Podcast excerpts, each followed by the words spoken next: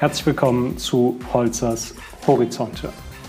Mein Name ist Peter Holzer und unser heutiges Thema lautet, weil Ihr Bett ein Gedächtnis hat.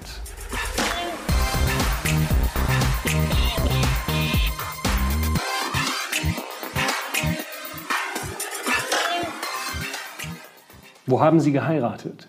Wo waren Sie am 11. September?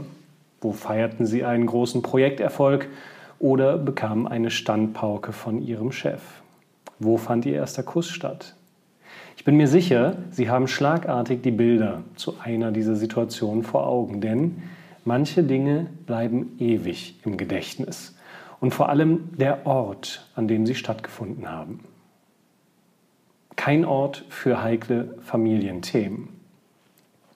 Ich weiß nicht, wie es bei Ihnen ist, aber bei uns zu Hause ist der Esstisch einer der wenigen Orte, an dem wir uns als Familie regelmäßig und vollständig treffen.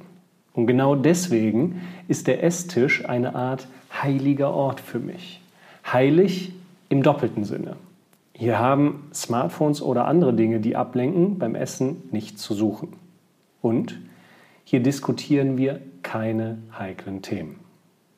Natürlich ist es irgendwie praktisch, wenn doch schon alle beim Abendessen zusammensitzen, gleich auch die fünf in Mathe oder die vulgäre Ausdrucksweise des Teenagers zu thematisieren.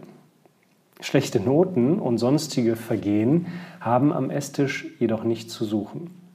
Sonst brauchen Sie sich nicht zu wundern, wenn die Teenager irgendwann ihre Teller nehmen und zum Essen lieber in ihr Zimmer verschwinden.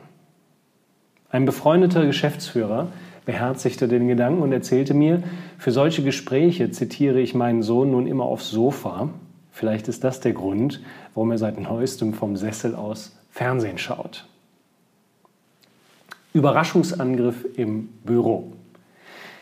Vielleicht scheint das private Esstischthema für Sie übertrieben. Doch stellen Sie sich nun bitte eine Situation aus Ihrem Arbeitsalltag vor.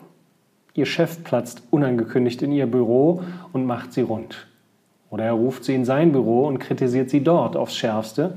Oder bespricht mit ihnen ein heikles Thema im Meetingraum. Was glauben Sie, wie Sie sich fühlen, wenn Ihr Chef das nächste Mal in Ihr Büro kommt, Sie zu sich ruft oder Sie in den Meetingraum bestellt? Ob bewusst oder unbewusst. Sie rufen sich sehr wahrscheinlich die alten Erlebnisse ins Gedächtnis und befürchten automatisch, dass es jetzt wieder Ärger geben könnte. Das verursacht Stress. Die Orte haben ein Gedächtnis und durch dieses Verhalten ihres Chefs ist ihr Büro auf einmal ein negativ behafteter Ort geworden. Dabei soll es doch ein kreativer Raum sein, in dem sie gerne arbeiten und vor allen Dingen gute Leistung bringen. Deshalb verkündige ich heikle Botschaften immer an einem Ort, an dem sich meine Mitarbeiter nicht regelmäßig aufhalten. Meist wähle ich den Besprechungsraum. Damit Sie wissen, worum es geht, kündige ich das Thema vorher an, denn wer seine Mitarbeiter im Dunkeln lässt, missbraucht unnötig seine Macht. Meine Mitarbeiter sollen keine Angst haben, sondern sich sicher fühlen und ihr volles Potenzial zu entfalten. Die Regeln des Ehebetts. Ich möchte nicht, dass meine heiligen Orte negativ belegt werden und ich möchte auch nicht die positiven Orte anderer Menschen mit einem schlechten Erlebnis belasten. Meine Frau und ich haben zu Hause einen zweiten heiligen Ort definiert, unser Ehebett. Es ist ausdrücklich für Dinge gedacht, die Spaß machen oder der Erholung dienen. Früher gab es in den Ehen den sogenannten Pillow Talk, Pillow wie Kopfkissen. Vor dem Schlafen sprachen Mann und Frau über den Tag. Dieses Gespräch wurde zunehmend ersetzt durch Fernseher, Laptops und neuerdings Smartphones. Doch eine Ehe braucht Austausch. Zwar haben wir keinen Fernseher im Schlafzimmer, aber Laptop und Smartphone haben auch bei uns Einzug erhalten. Um das Ehebett trotzdem heilig zu halten, berücksichtigen meine Frau und ich zwei Regeln.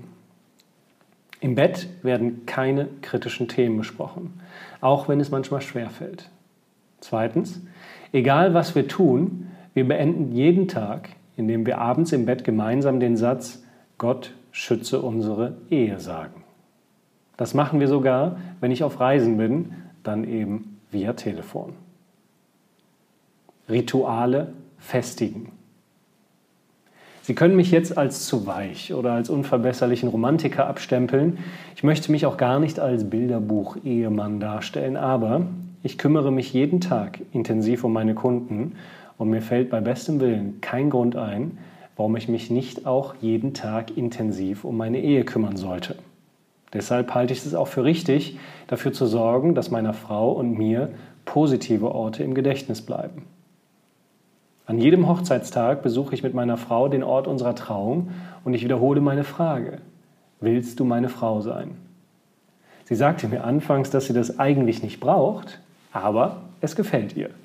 Und so geben wir uns durch Rituale Kraft und fokussieren unsere Aufmerksamkeit auf das, was uns wirklich wichtig ist, an unseren heiligen Orten. Welche Orte sind Ihre heiligen Orte? Vielleicht achten Sie in Zukunft mehr darauf, wie sie sich dort verhalten. Das waren die Holzers Horizonte. Wenn es Ihnen gefallen hat, dann lege ich Ihnen zwei Dinge ans Herz. Das erste, besuchen Sie doch mal meine Homepage www.peterholzer.com. Und das zweite, schauen Sie doch mal in mein aktuelles Buch. Es hat den Titel Mut braucht eine Stimme, wie Sie Ihrem Leben Wirkung geben. Darin geht es um Haltung und den Mut, den Mund aufzumachen. Eine Ode an das selbstbestimmte Leben. Ich freue mich, Sie als Leser begrüßen zu dürfen. Bis dahin, bleiben Sie gesund.